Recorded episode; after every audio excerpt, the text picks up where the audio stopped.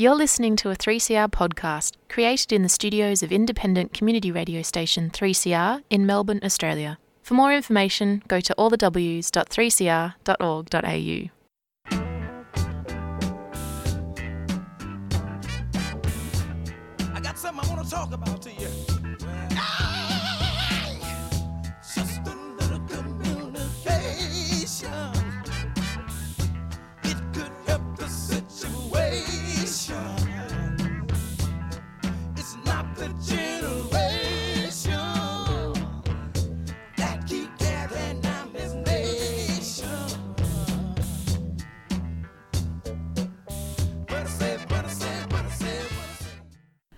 Welcome to Communication Mixdown. I'm Rima Ratan. This evening, I'm talking to a researcher from University of Technology Sydney, Dr. Sarah Attfield, about her recently published book Class on Screen. The book analyzes representations of the global working class in films. Film can shape and shift discussions of class, and the book aims to provide an interdisciplinary study of the ways in which working class experience is portrayed through this medium. There's a lot to talk about, so let's dive in. I'll let Sarah introduce herself. Hi, I'm Sarah Attfield. I'm a lecturer at University of Technology Sydney, and I'm a film studies scholar, popular studies scholar, and poet, and with a particular interest in working class representation across all forms of media and art, whatever. So, you've written a book called Class on Screen, Sarah. What motivated you to write this book? That's a good question and a difficult one. Motivation, I think, was just, well, a love of film that started off when I was a teenager, just always loved film. But, uh, but loving film, but not always seeing myself and my working class community represented in those films. And then as I sort of got more into watching films from all around the world, I realized that quite often working class people were left out. So I suppose what motivated the book is to try to bring to light some of the, the representations of working class life that are out there around the world and to show the, how diverse the global working class are and how these representations are really important and significant for working class people around the world. So that's the main motivation. I suppose it's a bit of a labour of love, really, based on my own kind of fandom of the films, but also seeing a, a gap there in terms of representation of working class people. Now, representation is something you talk about a lot in the book, and it, as you say, it's representation is a key to it. Why is representation important? Why is it important for people to see themselves or their class or something they can identify? I mean, this is something that's quite common. I mean, I'm a, I'm a person of color. You know, you often hear it's important to see it. Why do you think it's important? I think representation is really important because it's it's through representation, particularly in popular culture and media, that we that we learn about each other. And so when you don't see certain groups of people represented, you you can't know about them. Or if you only see groups of people represented in negative or stereotypical ways, you only know a very limited version of them.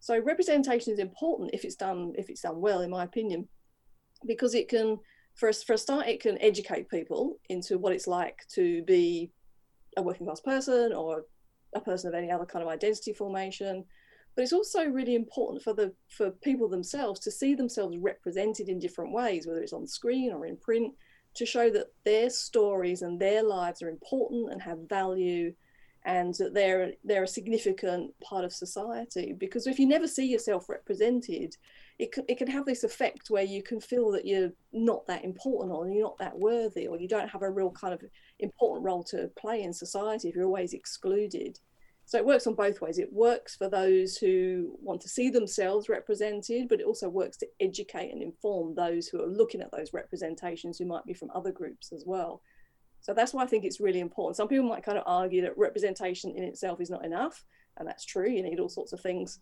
around that as well. But it is it is an important aspect, I think, because we consume so much popular culture. So we do it all the time on a daily basis. Is you know one thing we do a lot of, I think. Yes, and passively without even knowing we're doing it often. I mean, I say that to students because they'll say, "Oh, I don't know," and I'll say, "Well, you have you listened to music today?" "Oh, yeah."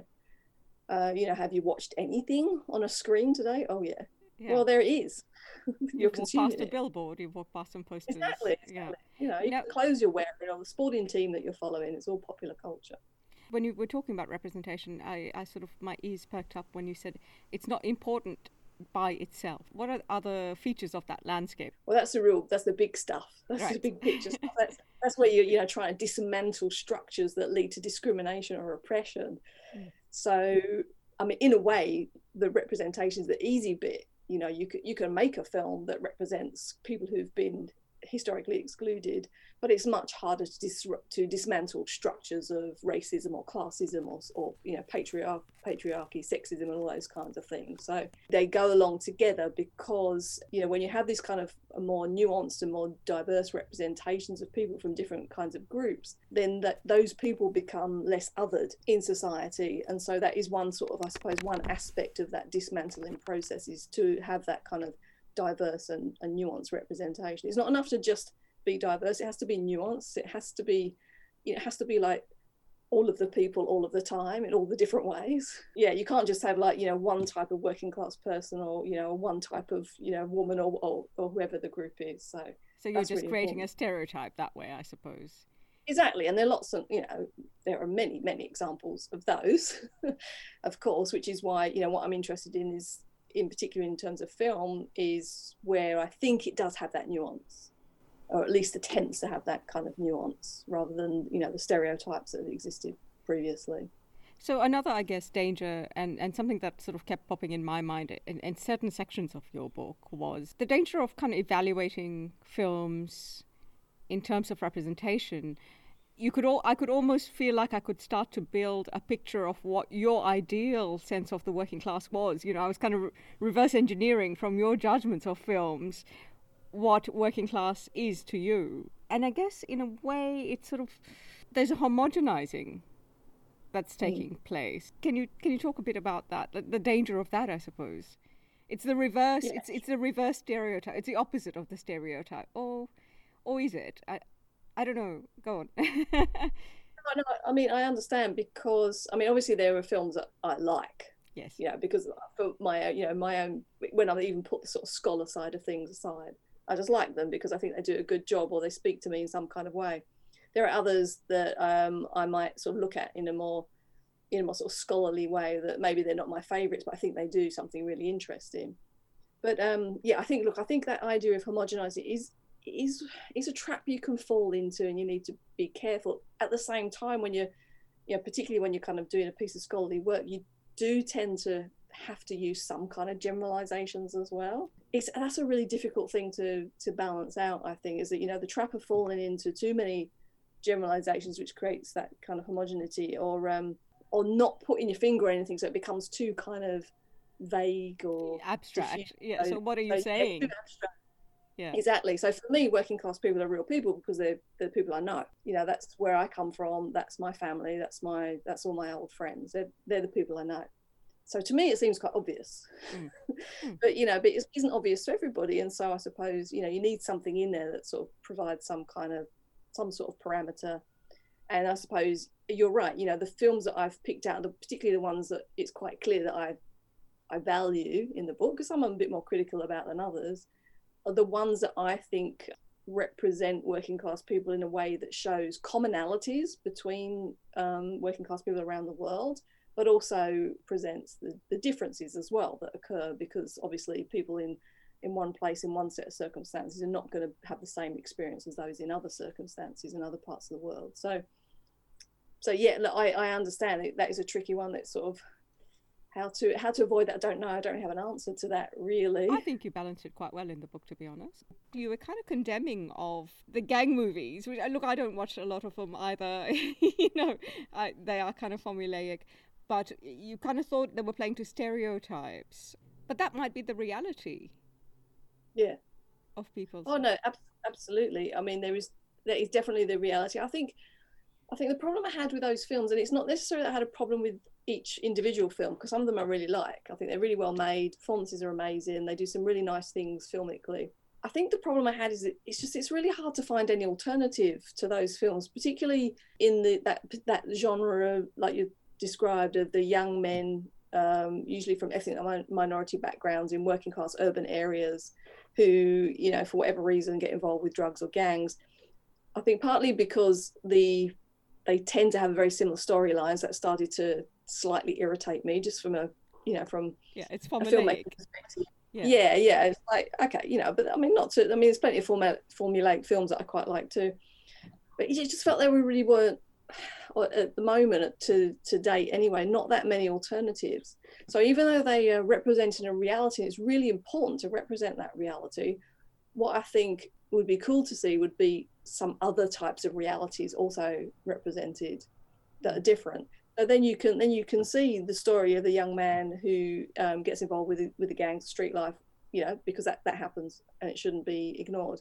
But then you can also see the life of a of a young man in that same kind of community who you know does something else. Who I don't know might sound sound very mundane, you know, decides to go to uni or be a plumber or Yeah. I don't know Sounds like a French film. after, yeah, look after stray cats and dogs or whatever it is he wants to do, play music. There just doesn't seem to be much of that yet.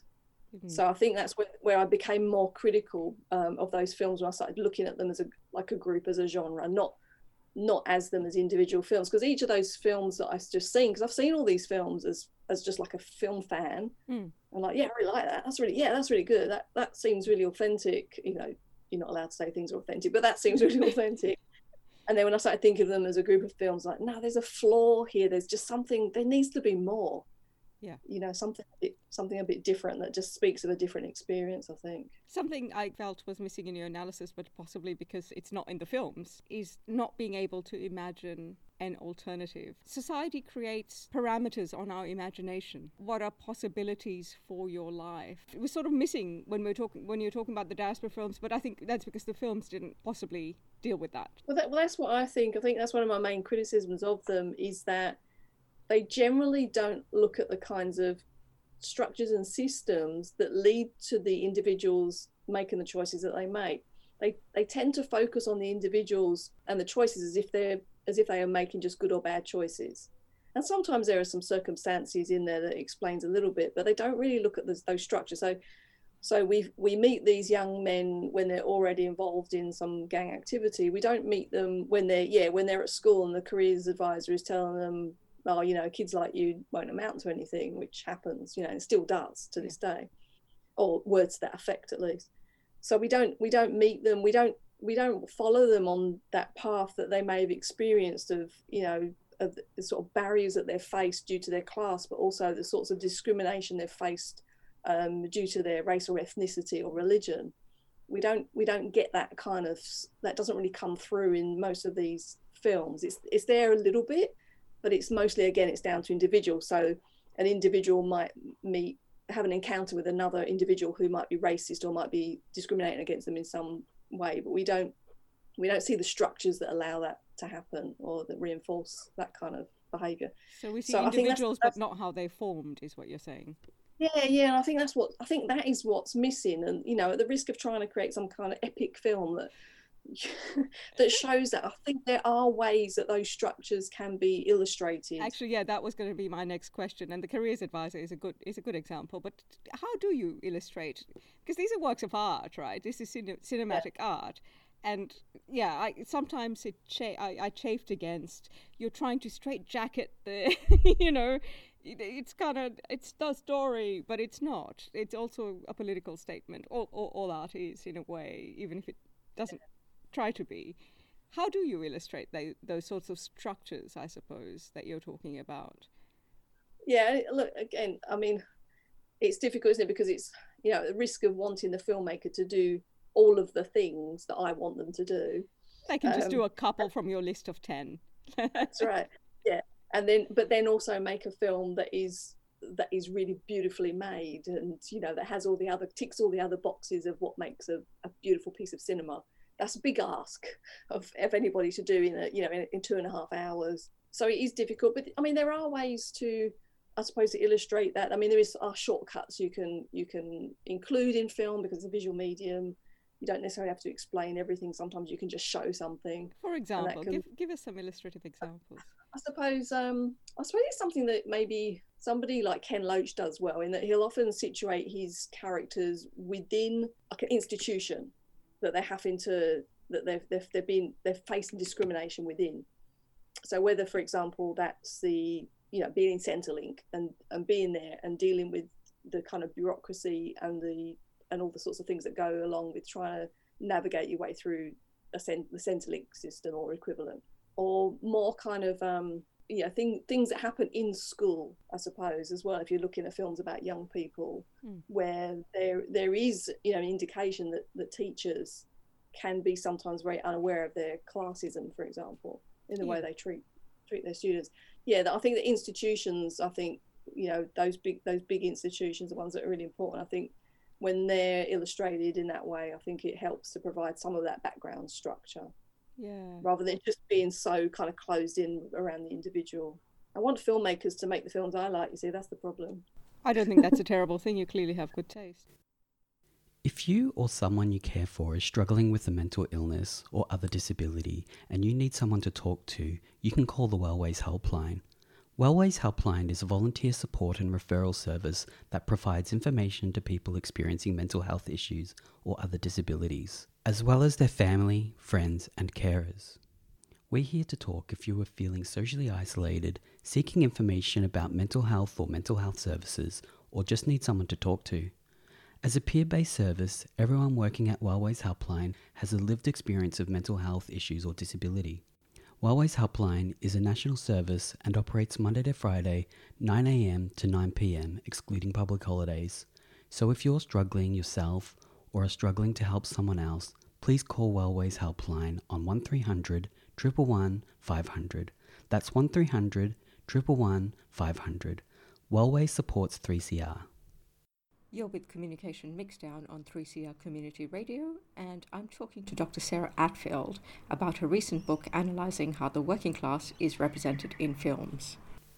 I spend too much time on Twitter periodically, and last week I think I stumbled on a film called My Dinner with Andre. It's an American film, and it, mm. there's some really interesting things about it. The whole thing is just a conversation between this struggling playwright and, and Andre. It was quite a radical film. In fact, mm. you know, because it basically it's it's two people having dinner and talking for hours. You know, critics loved it and all these sorts of things, but nobody noticed class in it which he thought Right, was really obvious. For him, it was obvious because he, he plays the awkward playwright, you know, who who's got, who has no money, who comes to this fancy restaurant to meet his friend, who's very comfortable with the French menu, explains things, and, and sort of holds forth through the dinner. Nobody notices this about the film, that this is a strong statement on class. You know, these two men who are sitting down eating, and there are people working around them. You know, and and and, and one is a starving artist, and one is this rich guy who can who can speak French. You know, obviously, who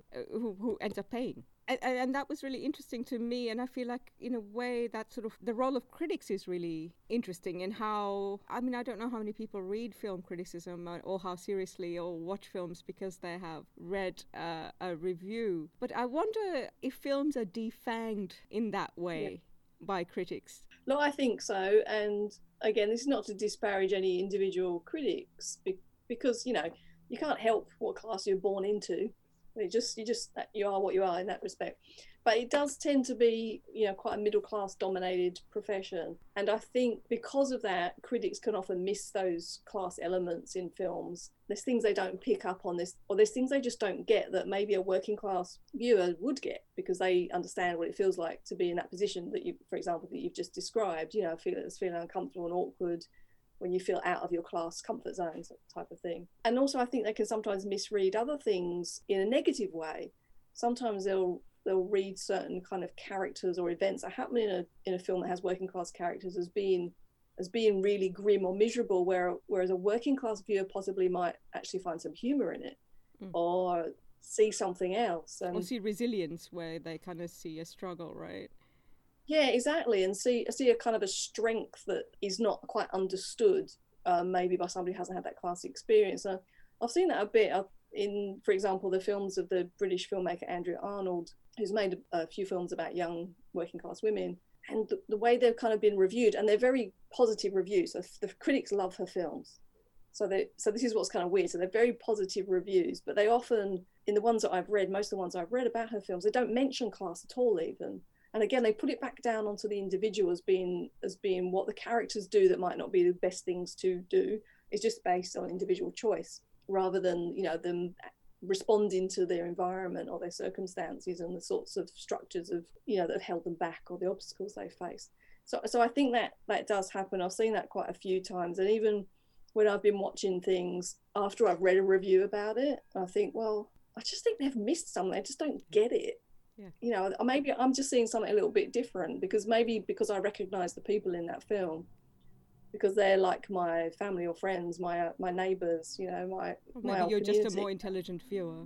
I don't think it's that. I just think it's a recognition thing. You know, because I'm, you know, if I watch something that's based around the lives of purely upper class people, I'm, I'm going to miss things because there's stuff about that kind of world I don't understand. And the same if I'm watching, you know, films about, you know, people from a, a, a culture that's really different to mine, I, I've not had any experience with, I'm going to miss things because I don't understand that culture, you know so I don't think it's I don't think it's intentional. I don't think it's you know they're doing it on purpose. I just think they miss they miss stuff. And this is the danger with filmmaking in itself as well, Yeah. because most critics may be middle class, but most filmmakers are middle class. Oh, absolutely, yeah, absolutely. And that's why you know most films are not about working class people Yeah. because you know they're not the sorts of stories that maybe those filmmakers are interested in. And a lot, I mean, there are a lot of the the films that I'm talking about in the book.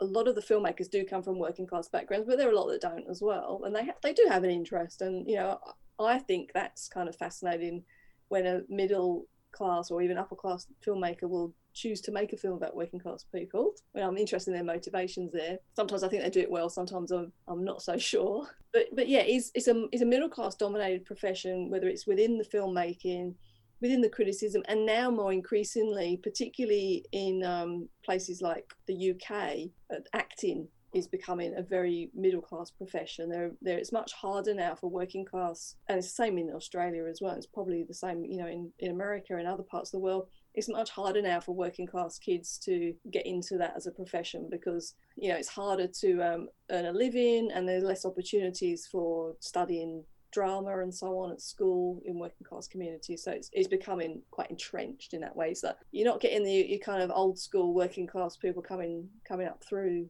the acting ranks anymore. It's interesting. that- I, I think all of the culture industry is more and more being. I mean, maybe it always was, and maybe there was just a small window in the in the middle of the last century that allowed people to kind of come through. Yeah, it's true.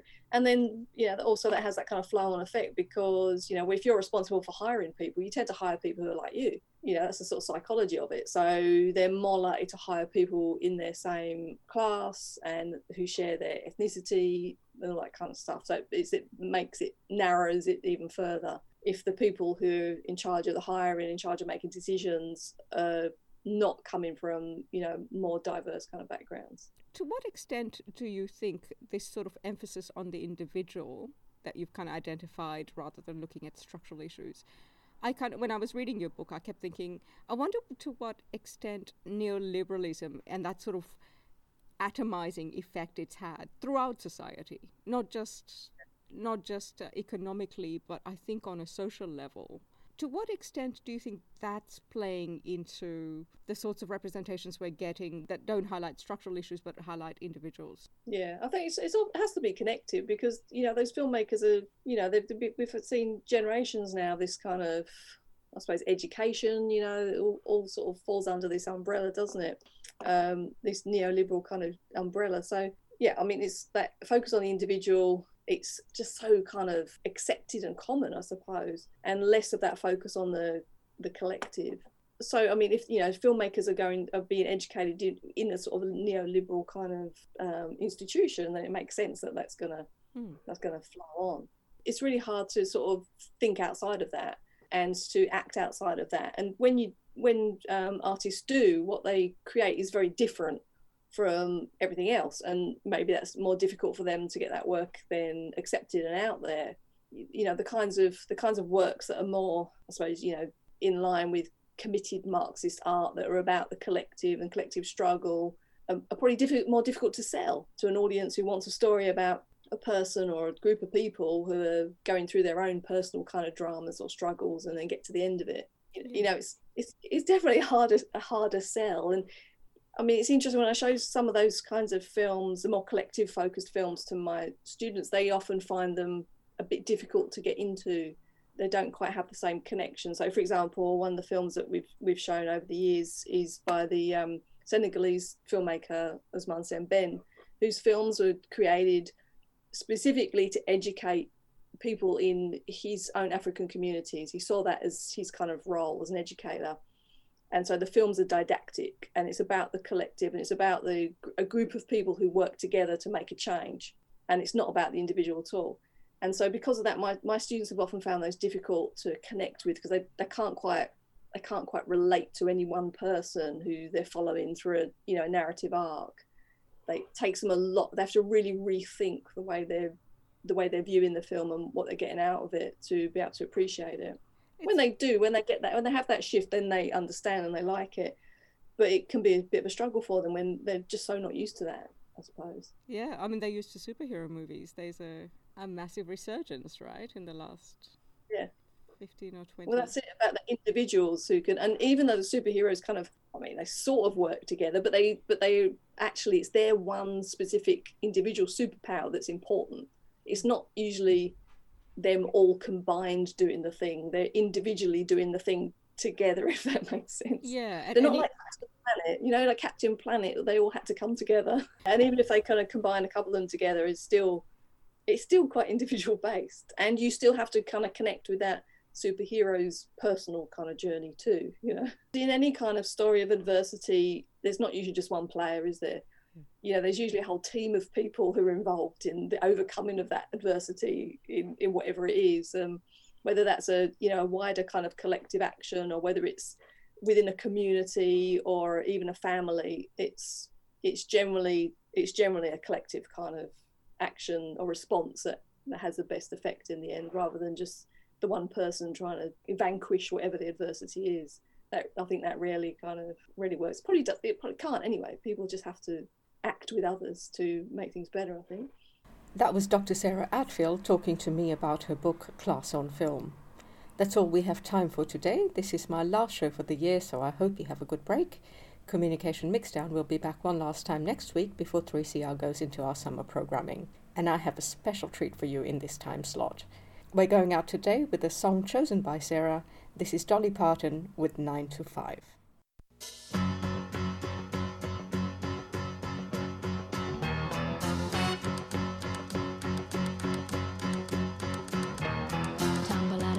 Stumble to the kitchen, pour myself a cup of ambition and yawn and stretch and try to come to life.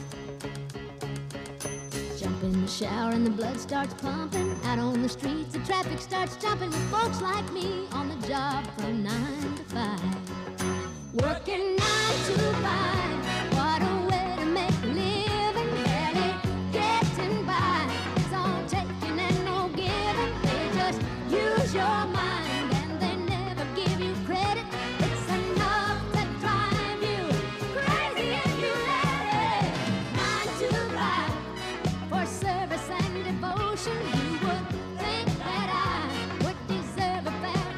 promotion. Want to move ahead, but the boss won't seem to let me.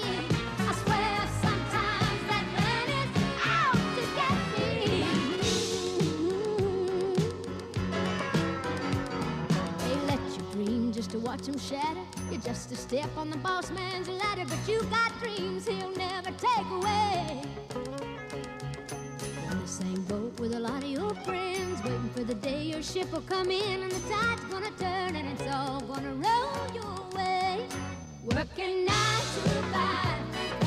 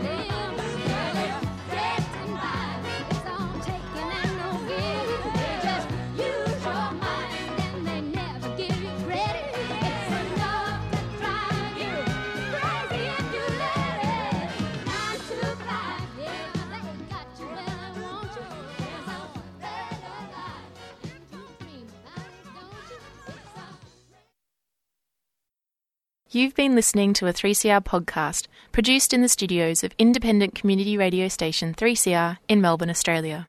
For more information, go to allthews.3cr.org.au.